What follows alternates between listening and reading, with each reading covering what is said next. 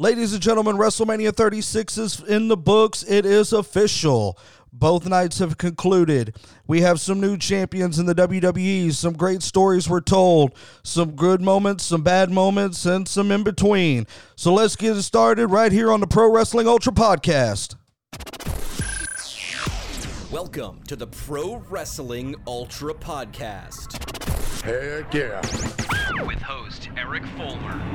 The latest news, recaps, and insight from inside the ring. W W E, N X T, A E W, and N W A. This is the Pro Wrestling Ultra Podcast. With your host, Eric Fulmer.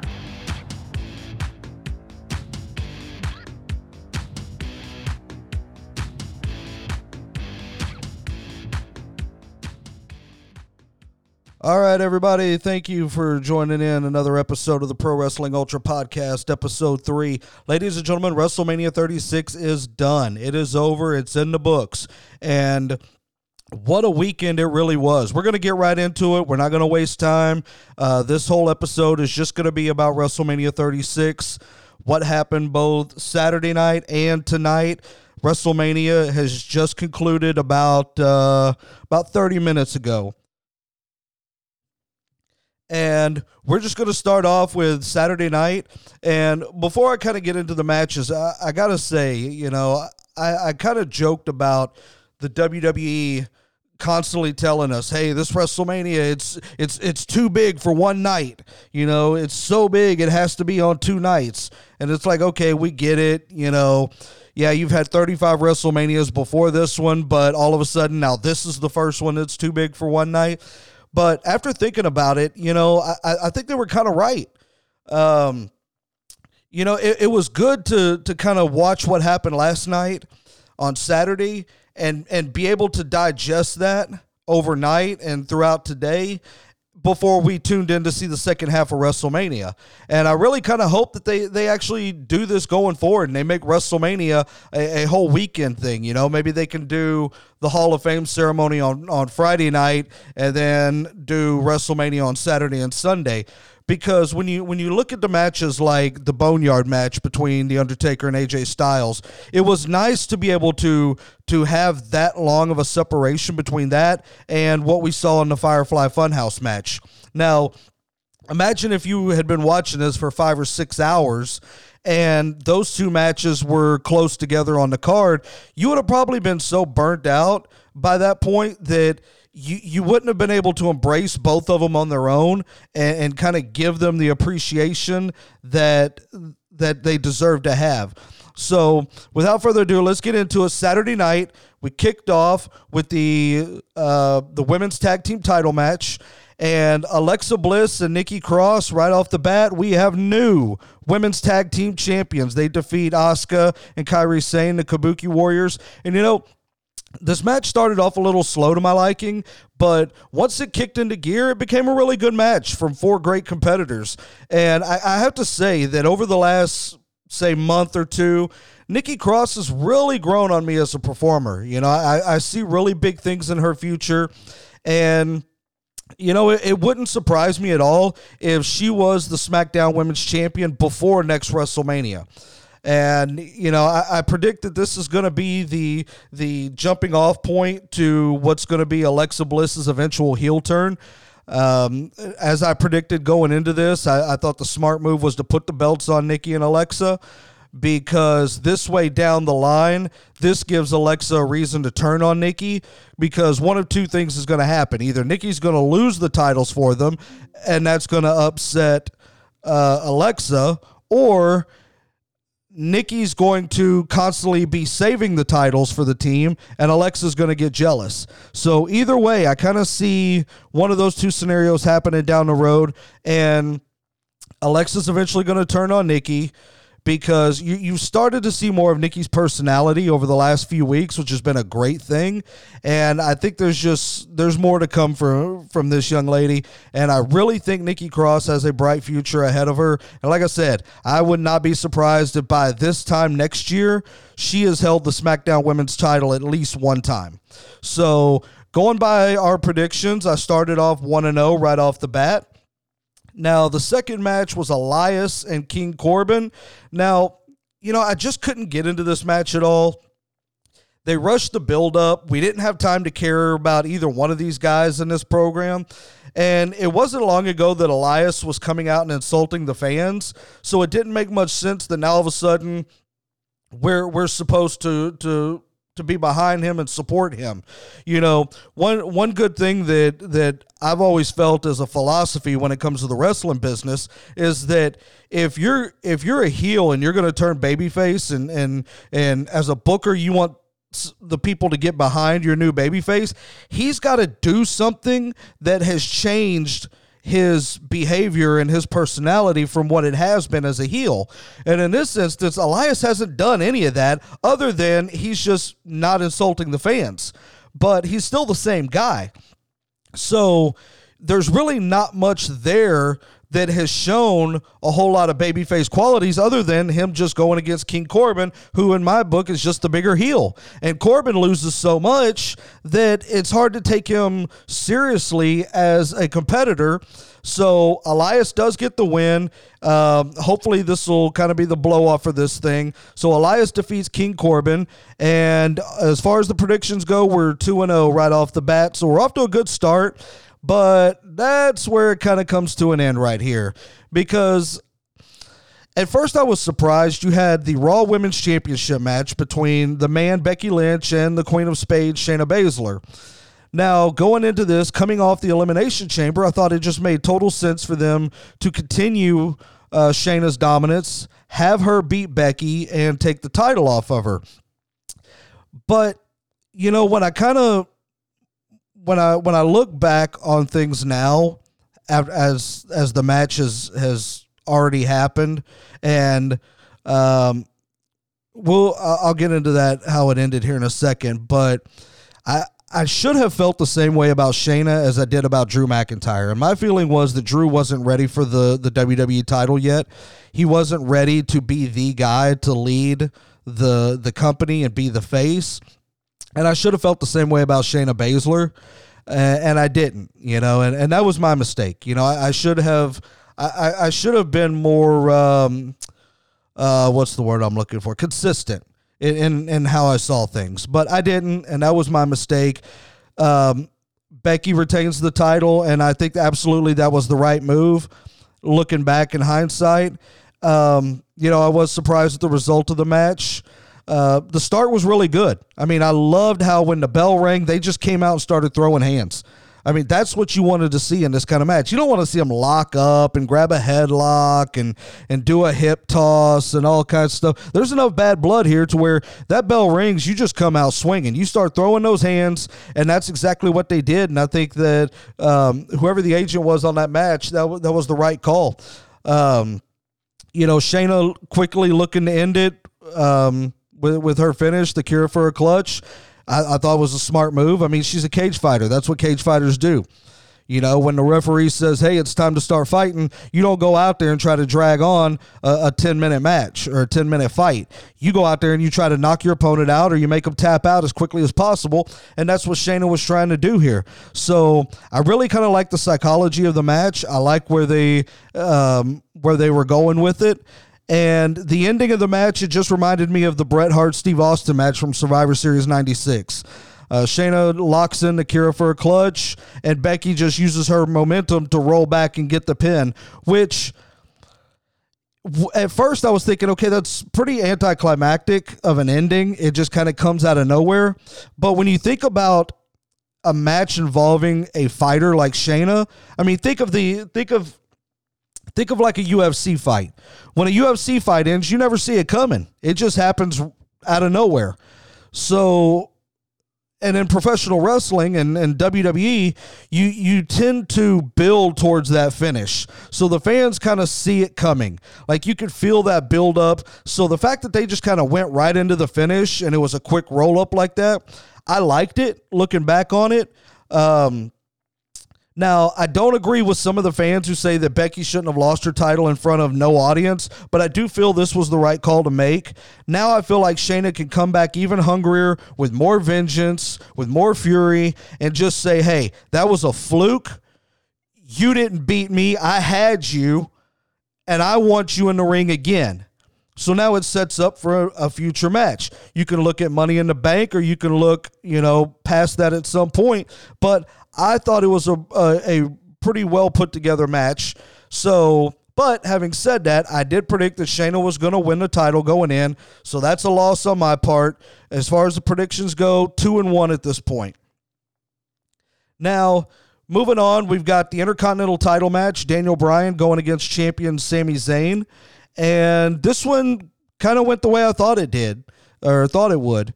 Um, Sami had help from Cesaro and Shinsuke Nakamura. And but you know what? I, I like the way, when the match started, uh, Sami was playing this cat and mouse game with, with Daniel. And I thought that was a really nice touch. It was really old school in the fact that it reminded me of what, like when the heel would get in trouble earlier and they take a powder. You know, you get in trouble, you roll out of the ring. And Sami was doing that from the start, trying to get in Daniel's head. And I thought it was a nice touch. You know, it was what you would expect from, you know, that type of chicken shit heel that Sami has become. Now, the ending of the match was pretty anticlimactic, but overall, I mean, it was a pretty decent match. Um, I, heard, I saw a lot of people online saying that it was a great match. I don't think it was a great match. I thought it was a good match. Um, it, it's going to be one of those ones where it, I just find it forgettable. Um, it is what it is. It was a decent match between two great workers. I think if this had been in the, in the stadium in Tampa with seventy thousand plus people, they would have probably had a better performance, but all in all, I think it was a pretty decent match. Now that, that takes us to three and one in our predictions.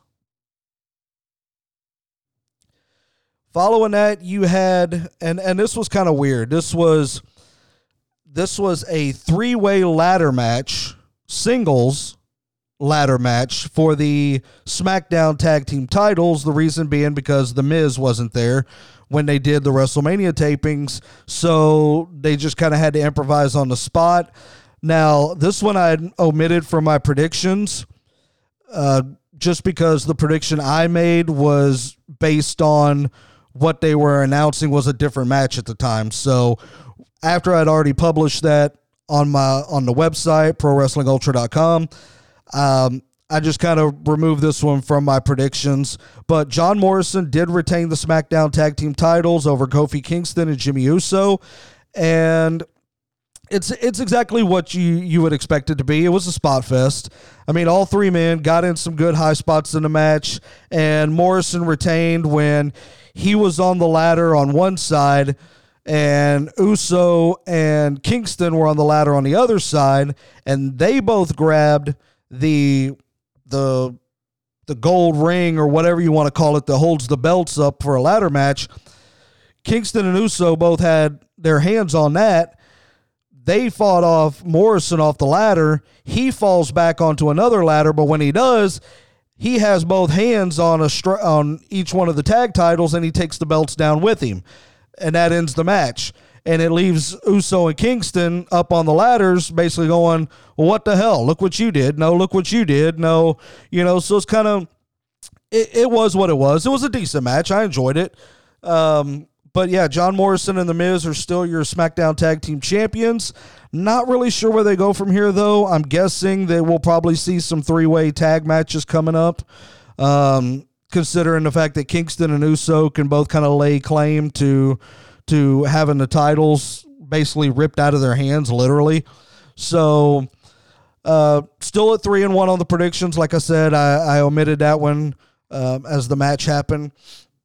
So now we're looking at Kevin Owens versus Seth Rollins. And this one, you know, I, I think because I made such a bold prediction going into this, that anything that wasn't what I predicted, I probably wasn't going to like.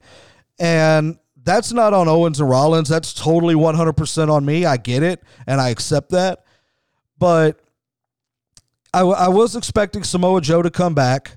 Uh, to make a return and to turn heel on Owens and join Seth Rollins, because it would make sense with the A O P being out and Murphy being hurt. Rollins is going to need somebody in an enforcer role in his corner, and now he doesn't have that.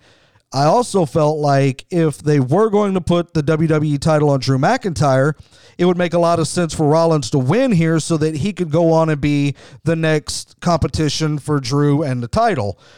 That didn't happen here. Kevin Owens defeated Seth Rollins after probably the biggest spot of the night. He, Owens jumped off the WrestleMania sign and dropped an elbow on Rollins through the announce table. It was a hell of a spot. It looked good.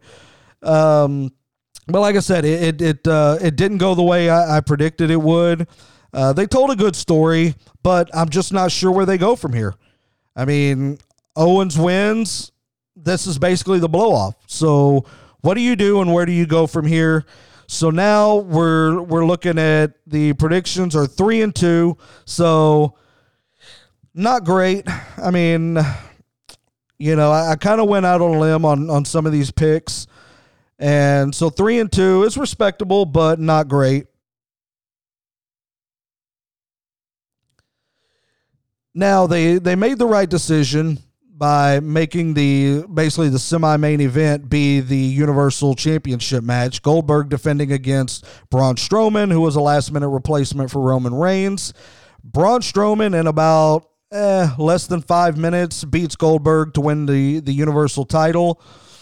And I have to say, this is probably going to be one of the least remembered Universal title wins in probably W W E history. It was short and sweet. Goldberg hit multiple spears on Strowman, couldn't pin him. Strowman hits multiple power slams on Goldberg, finally gets the one, two, three. Short, sweet, and out, done. Braun Strowman, your new W W E Universal Champion. Now that brings us to the main event. Oh, by the way, um, I did predict Braun Strowman, so that brings us to four and two going into the main event. The Pro Wrestling Ultra Podcast. Now we're looking at the main event, and what a match. I mean, this wasn't even really a match. It was just a fight, but this was probably one of the best things I've ever seen from the W W E. The Boneyard match between The Undertaker and A J Styles. And just What a what a match. I mean, that's really all there is to it. Uh, you know, the cinematic feel of this, it, it made it one of the most epic matches in WrestleMania history. And I have, I'm not shy at all about saying that. I really believe this is going to go down as one of the all-time greatest matches in the history of WrestleMania.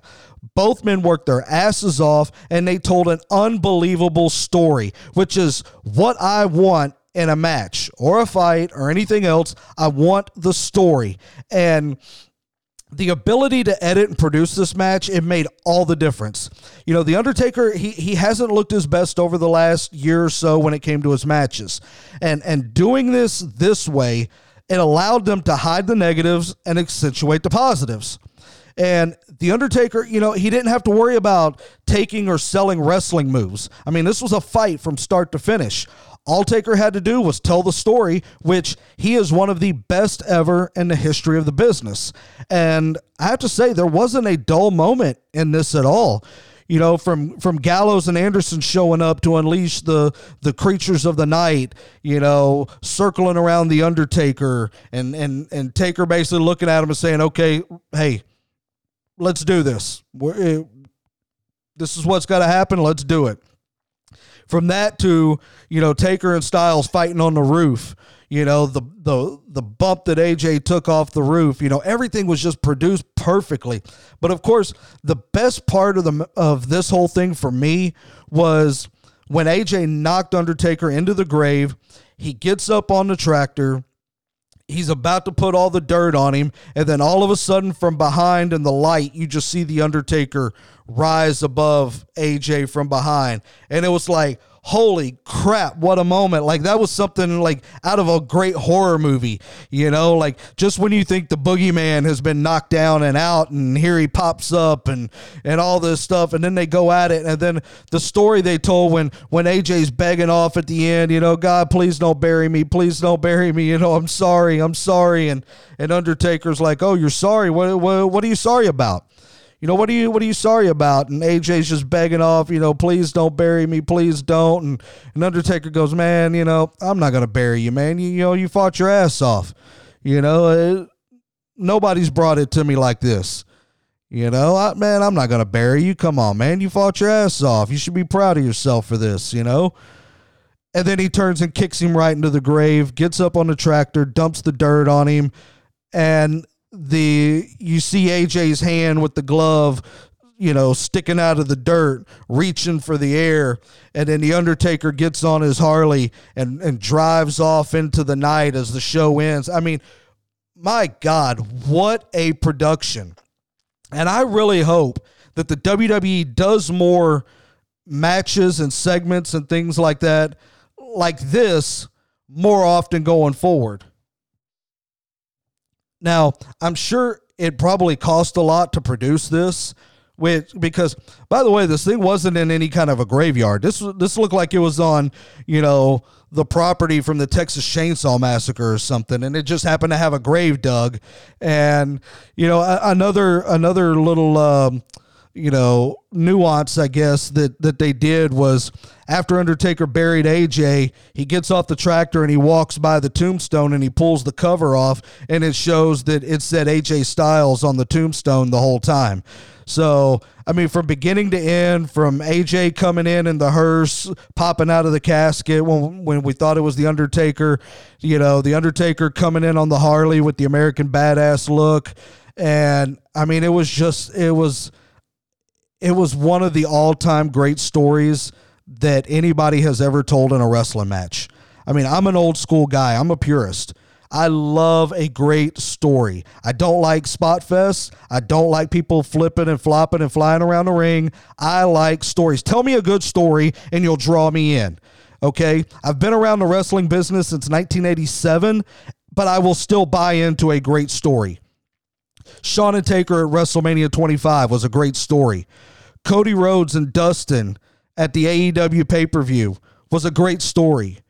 Undertaker A J Styles at WrestleMania thirty-six was a damn good story. I love it. It was a great way to end the show. I'm glad they ended Saturday night with that. And that's why I said we needed the rest of Saturday night and all day Sunday to digest that match. We needed that time. We needed the time to be able to let that soak in, appreciate what we just saw, and then we can go into night two so that we can enjoy and appreciate the matches that would happen tonight on WrestleMania. So at the end of the first night, the predictions, we ended up five and two. Not bad. I like it. Give me just a second. Go take a little swig of water here. So five and two going into Sunday. And I wasn't sure about Sunday. There were some matches I was looking forward to, but I, I wasn't really sure about the overall, um, how I was going to feel about it. But I have to say, I, I actually like night two more than I like night one. I thought there were some great performances there. And uh, overall, I mean, I thought it was a great way to end the WrestleMania weekend. So, getting into it, the pre-show match, you had Liv Morgan beating Natalya, and this was a pretty slow match. I'm not sure if fans being there would have helped any. Um, I love both of these women. I, I have a huge amount of respect for Natalya. I think she is one of the most underrated women in probably wrestling history, because I think when they want a good match out of anybody, they call Natalya, and she always delivers. She is like the modern day excellence of execution. She really is. And huge respect for, for Natty. I love Liv Morgan. You know, I, I think there she needs, she's missing something, and I can't put my finger on it. Um, I, I almost think she might be better served going to N X T to get more work in the ring than what she's been getting on the main roster. And and that's not a slight on Liv at all. Like, I love Liv Morgan. Believe me, I love me some Liv Morgan. But I just think there's something missing there. You know, I don't think her character is connecting with the audience. I don't think she's where she needs to be in the ring. So I think she just needs some more time. Send her down to N X T. Let her get more seasoning, more experience. Let her, let her grasp her own character, because I feel like Liv might be struggling with that a little bit. And I might be wrong, but remember back to when we saw those vignettes of her before she, she made her return, and how she was changing everything and there was going to be a new Liv and she was going to finally be herself. And now when you see her, she doesn't look like she's being herself. That's the thing. It, it, she still seems like she's pretending to be something. And I think she needs to go back to N X T and either develop this character and really wrap her arms around it, or come up with something different that she can really sink her teeth in and show her talent and her ability while getting more in-ring time. And then I think you bring her back to the main roster, and she's going to be a big player. She's got a great future ahead of her. You know, she's gorgeous. She has a great look, great personality, and I think she just needs more seasoning in the ring and a little bit better handle on whatever character that she's uh, presenting. Um, but, yeah, all in all, I think this was – it was a slow match. I, I think Natty really tried. Um, she got a decent match out of Liv, but you know, I, I think I think Liv got a little exposed here, but she does pick up the win over Natty on the pre-show. Now going into the main card, the it starts off with the N X T Women's Championship, Rhea Ripley defending against Charlotte Flair. And this was a great match to kick off WrestleMania. I mean, both women gave it everything they had. They put on an amazing performance. And Charlotte has that Roman Reigns online reaction. I, and I think it's because she's been so successful that fans tend to kind of turn on that. And they're just kind of tired of seeing Charlotte with the title of whether it's SmackDown, Raw, or N X T now. But I think I think this was the right move, as unpopular as that's going to be. I, I think this was the right move because I think Rhea Ripley became a star tonight. Rhea Ripley had her WrestleMania moment in defeat. And I actually think she comes out of this looking better than if she had won the match, because now they can call her up to the main roster, and she's just shown that she can hang with the very best. Because make no make no mistake about it, Becky Lynch is great, Bayley, Sasha, all these women are great. Charlotte Flair right now is the best overall performer that they have in the ring, and by Rhea showing that she can hang and go toe-to-toe with Charlotte, you can move her up to the main roster and put her against anybody.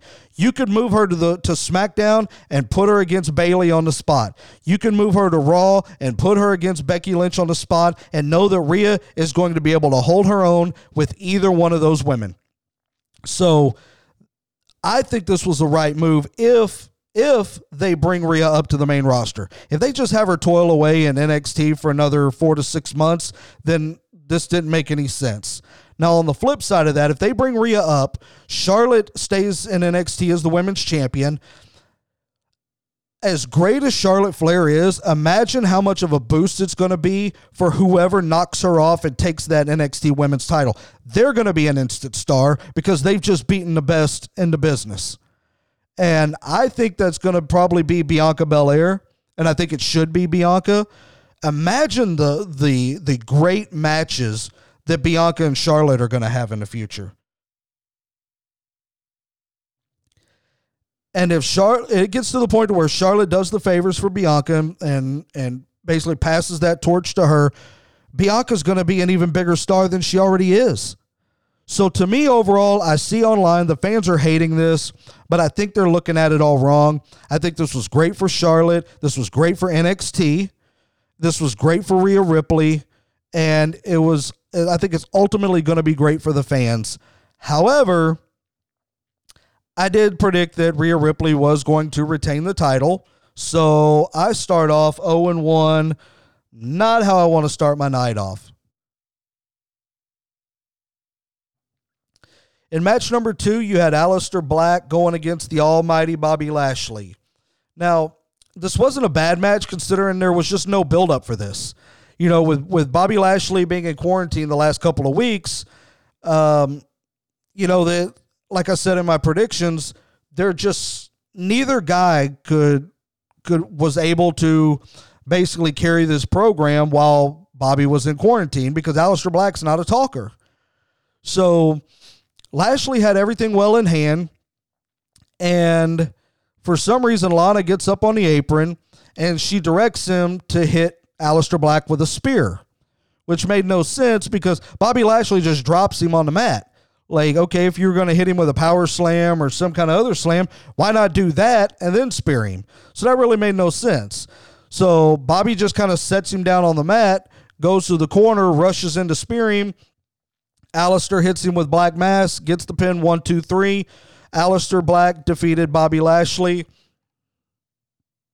And I'm starting my night off oh and two. So it's not looking good for me so far. After I came out and, and said earlier, like, hey, check out how great I did last night. I went five and two in my predictions. You know, you want to bet with us and, and all this stuff. And then I, I come out and go oh and two. You know, I, I, I look like a schmuck right off the bat, you know. So match three, you had Otis against Dolph Ziggler.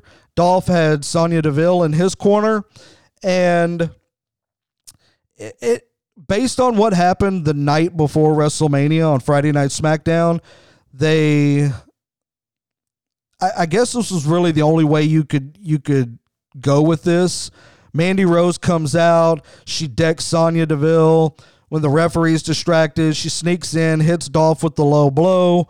Otis hits the What do you, what do they call it? The caterpillar or whatever. And he pins Dolph, one, two, three, and Otis gets the girl and the internet explodes.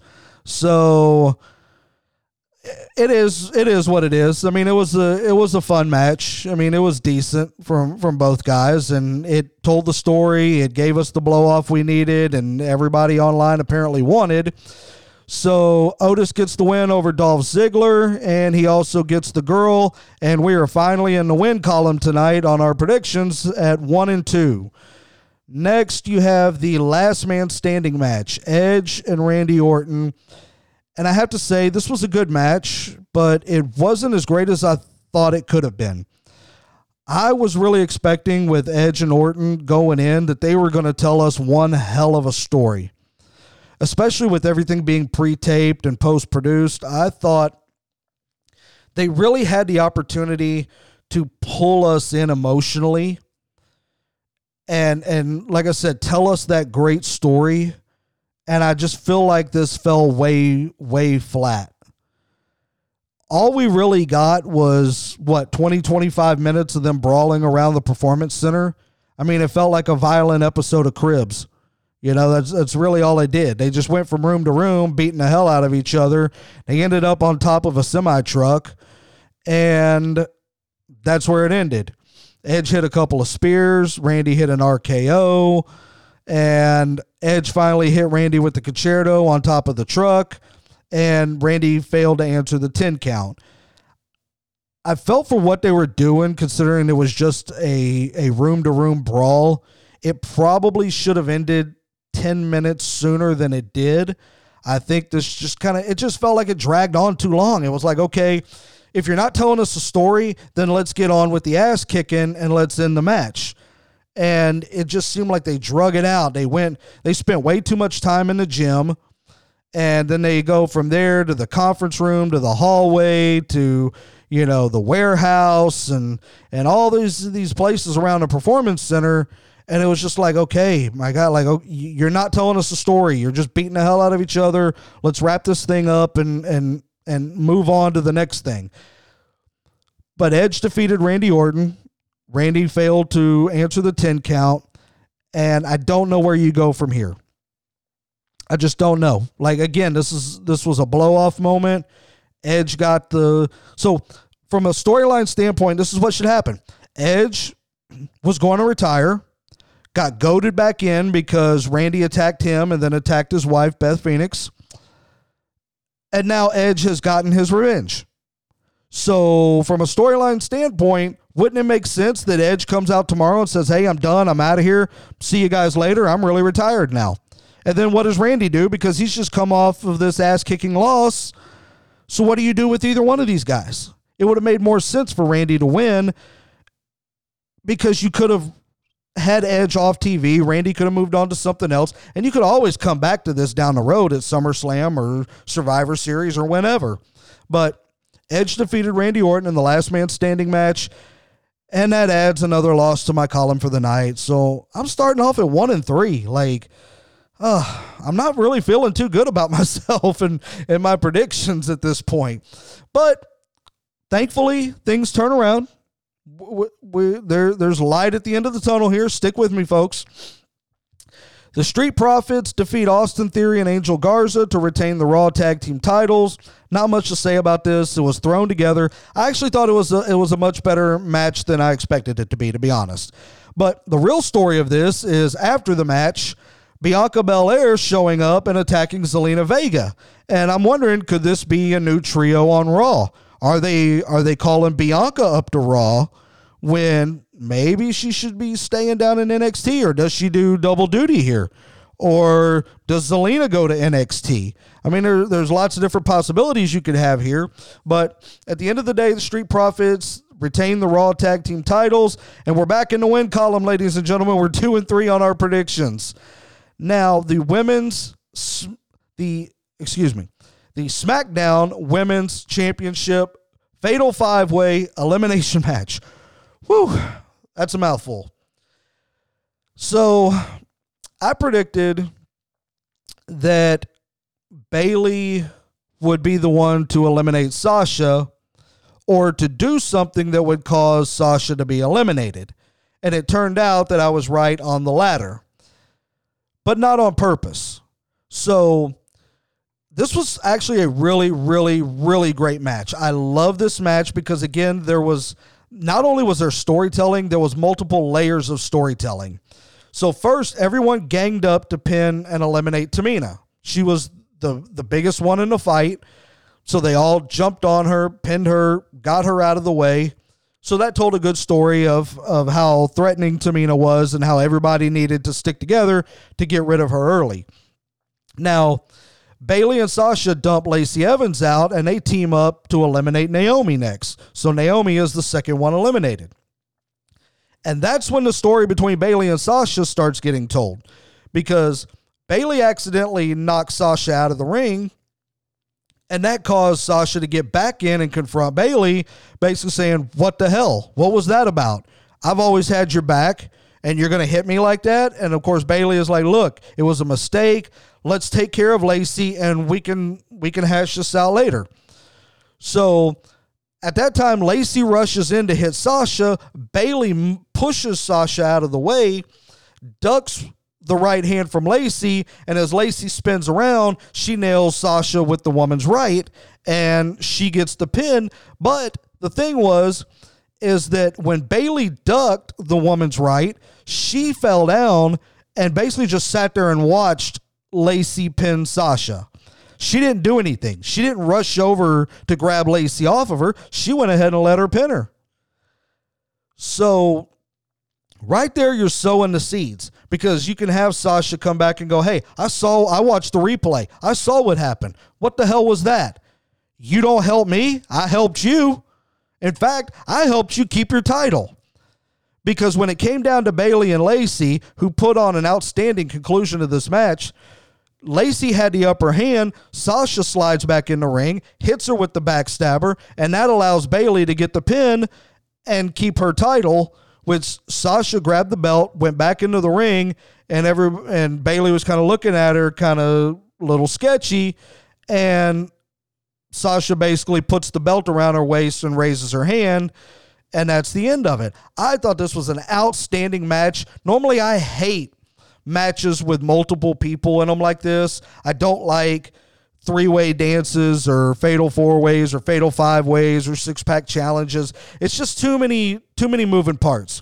and it, it becomes a cluster really, really fast. But the storytelling here was just amazing. Like I said, there was just so many layers to it. And having said that, I get why the W W E doesn't really do anything with Tamina as a wrestler. I think in she's better in these kind of matches or tag matches, singles matches. She gets exposed for, I don't want to say a lack of ability, but that... Uh, I mean, there's a better way to say it, I'm sure, but that's kind of what I'm going for. She's not as polished as a lot of these other women are. So here's here's what I was thinking watching Tamina tonight. Wouldn't it be better to... I would put Tamina, if I was booking, I would book Tamina as a badass bodyguard for a chicken shit heel the way Chyna was for Triple H when she first came on the scene. Because I start thinking, I was like, how entertaining would it be to watch Dolph Ziggler or Seth Rollins hiding behind Tamina, running their mouths in the background, and then they step behind Tamina when the person they're running their mouth to steps up to do something, because they know that person's not going to lay a hand on, on a woman. So it's kind of exactly the same thing that Triple H did with Chyna. You know, he would hide behind Chyna, run his mouth in the background, like, yeah, come on, come on, come get me, come get me. Oh, wait, I'm going to, I'm going to have, you know, have Chyna step in front of me, and I know you're not going to do anything. So that's how I would book Tamina. You can still, you maximize what she's good at, and what she's good at is kicking ass and looking menacing. And That's that's where I would go with her. But all in all, I love this women's match. I, I thought this was a, an amazing fatal five-way, probably the best one I've ever seen. So now we're up to three and three with two matches left. I thought the W W E title match should have been the semi-main event, because knowing that the Firefly Funhouse match was going to be so well-produced, kind of like the Boneyard match was last night, I thought that should have ended the show. And even after watching it, I still think that should have ended the show. But they put that on next after the women's match. And, you know, I I, it's, I find it hard finding the words to describe my reaction to this match, except that it was absolutely amazing. And I'm going to kind of break down the story of this, because if you really, if you don't know the histories of Cena and Bray Wyatt, and you weren't fully watching this quote-unquote match, because it really wasn't a match, you're you're going to miss something here. And, and so I'm going to try to break this down. Basically, Bray Wyatt made John Cena relive his past in the W W E. He made him relive his, his past triumphs and his past failures. And the reason was is because if you remember back six years ago, at WrestleMania, when John Cena defeated Bray Wyatt, Bray kept trying to get Cena to embrace his dark side, and Cena would never do it, and he and he ended up beating Bray. Bray needed Cena to embrace that dark side, so he kept pushing. He kept pushing and kept pushing. He Cena he had Cena come out in the gear that he wore when when. He first answered Kurt Angle's challenge back in two thousand two, that open challenge, when he made his debut. And the whole production of this, I'm watching it, and it reminded me of like a Nightmare on Elm Street with Freddy Krueger, you know, where he controls the people in their dreams. And that's basically what Bray was doing here. He was controlling Cena and putting him through all these different situations to relive them, from Cena's debut, calling Cena, hey, I'm making you relive your greatest failure. This is why you almost got fired, isn't it? So he's getting into Cena's head here, and by making him relive that, and Cena st- not embracing his dark side. So he has to switch, and he switches to the Doctor of Thugonomics, which Cena actually embraces that more than his dark side. So having gone through that, for some weird reason, Bray comes out dressed like Eric Bischoff And Cena comes out almost like Hollywood Hogan with the N W O music. Cena's wearing the N W O shirt and all this stuff. And I mean, it's just going from one thing to another. So he keeps pushing Cena's buttons. He keeps trying to do whatever it takes to get Cena to embrace that inner dark side. And it finally works. He finally gets John Cena to swing that chair at him like he wanted him to six years ago. And at that moment, Cena embraced the dark side. Once that happened, The Fiend was able to show up. And I felt like that was the story Bray was trying to tell. He needed, he needed Cena to embrace that dark side in order for The Fiend to do what he had to do. And it worked. Cena embraced his dark side. The Fiend shows up behind him, puts the mandible claw on him, and surprisingly, it's Bray Wyatt that shows up and counts the one, two, three. So Bray Wyatt, The Fiend, defeats John Cena in the Firefly Funhouse match. And again, just like the Boneyard match last night, I thought this was just absolutely amazing. I loved it. And you know, again, it was one of those ones where you just can't take your eyes off of it. You spend most of your time watching it going, what in the hell am I watching? But you can't turn away. Like I said, it was like a great horror movie. It reminded me of Freddy Krueger in A Nightmare on Elm Street. And he's he's he's the puppet master. He's controlling the situations and the environment and the actions of the person he's controlling. I, I just... I'm anxious to see what they do from here. Like on Friday night, what does Bray do? Like, you know, what what's his next target? Does does he move on from John Cena now? Now that he's avenged that wrong, who's next? Is it The Undertaker? Is it Braun Strowman? Who knows? But I'm excited. I, I love this. Like I said, it wasn't really a match. The quote-unquote match itself probably lasted a minute once it finally happened at the very end, but just absolutely amazing. Loved it. So that brings us to four and three on the predictions. Well, hey, we're we're we're above five hundred now, so we're looking good, and that goes into the main event, which Drew McIntyre got his crowning moment. Drew McIntyre is your new W W E champion, defeated Brock Lesnar, pinned him in the ring, one, two, three. And I just felt like the match was way too short. I mean, it, it felt like it was a, I mean, it was, what, a eight to ten minute match maybe? And you've got two guys that can go. I mean, Brock can work longer. Drew McIntyre can work longer. And considering everything was pre-taped, you could have taken the time to tell a good story with these two, and you didn't.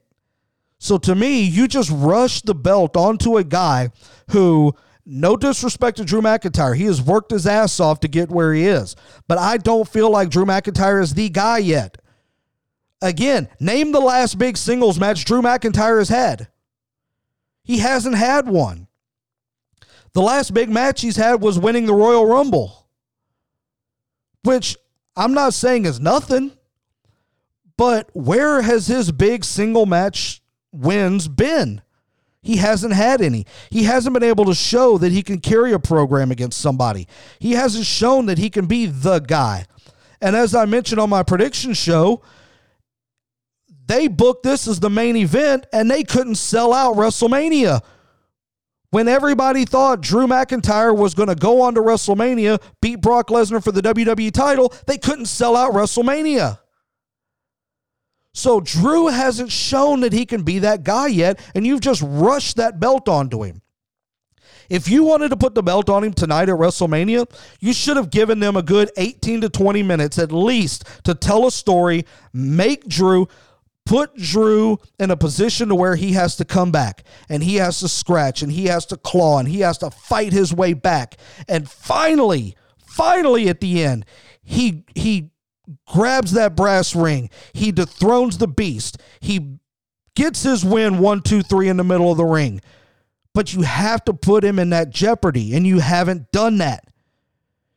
You have given the fans no reason other than they don't like Brock as champion to root for Drew McIntyre, because now what do you do with him? You can't put him against Seth Rollins because Seth just lost.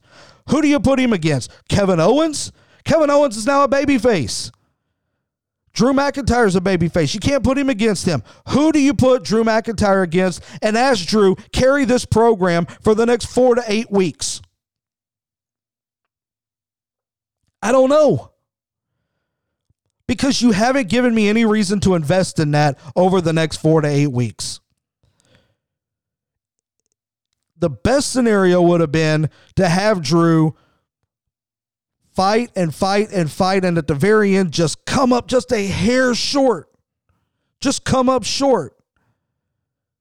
Brock keeps the title, but you see Drew McIntyre as the guy, as the guy who is just an eyelash away from taking that belt from Brock Lesnar. But you see him as the guy.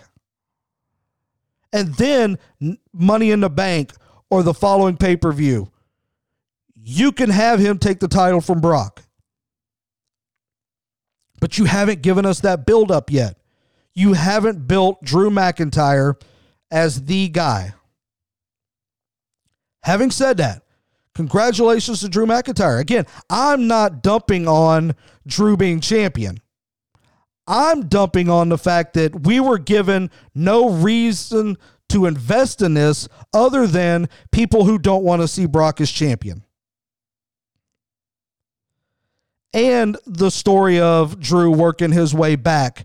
But you haven't given him any adversity to really overcome. You brought him back and he's been dominant ever since. So where's the adversity? What did he really have to overcome? A few F fives tonight in a in an eight-minute match? He needed to overcome something. Why did Stone Cold Steve Austin become such a huge star? Because he had to overcome everything. He had to overcome everything Vince McMahon threw at him and still came out on top. You invested in him. And and you went along with him on that ride as he overcame obstacle after obstacle. What does Drew McIntyre overcome?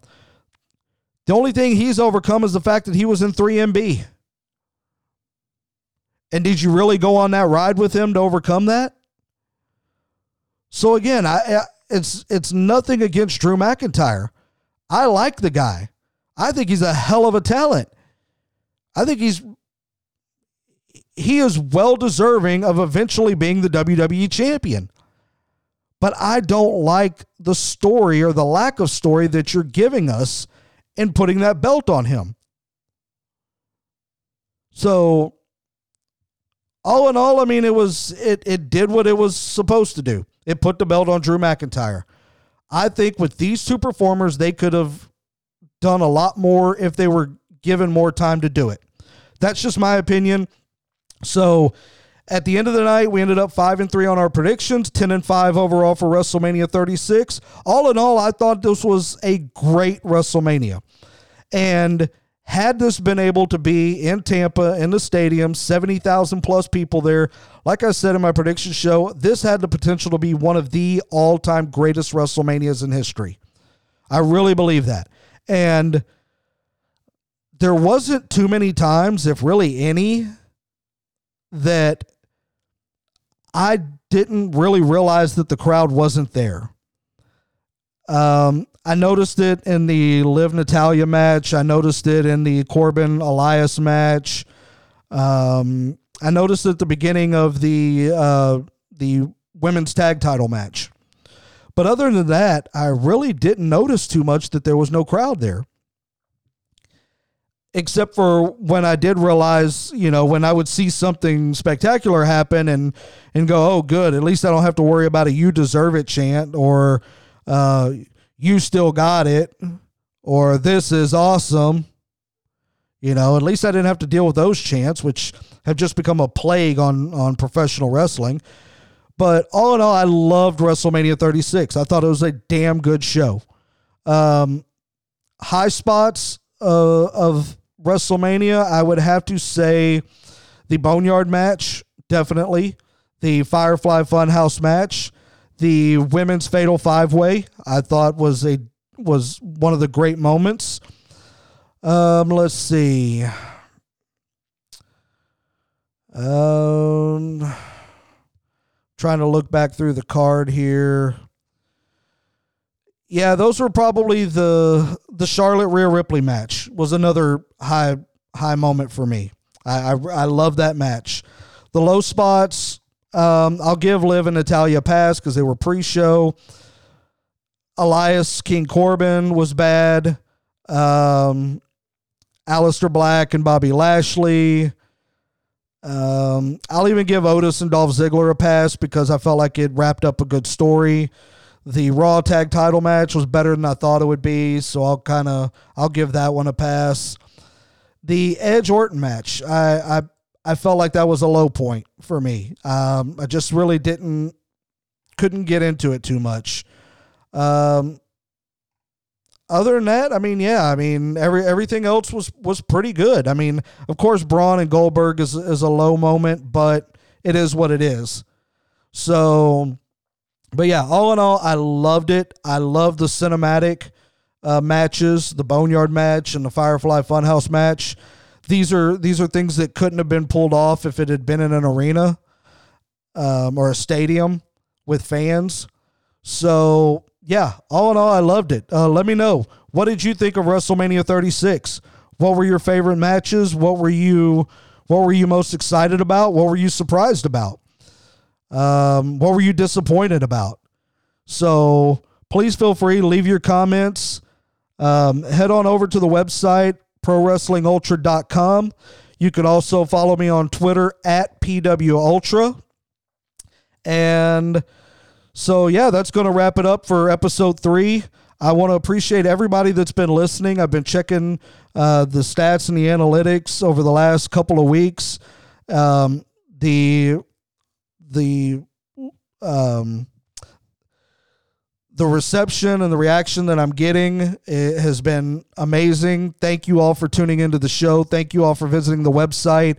Um, again, follow me on Twitter at P W Ultra. I love interacting with as many people as I can. And again, thank you for tuning in. This has been episode three of the Pro Wrestling Ultra podcast, and we will see you all next week. This is the Pro Wrestling Ultra Podcast.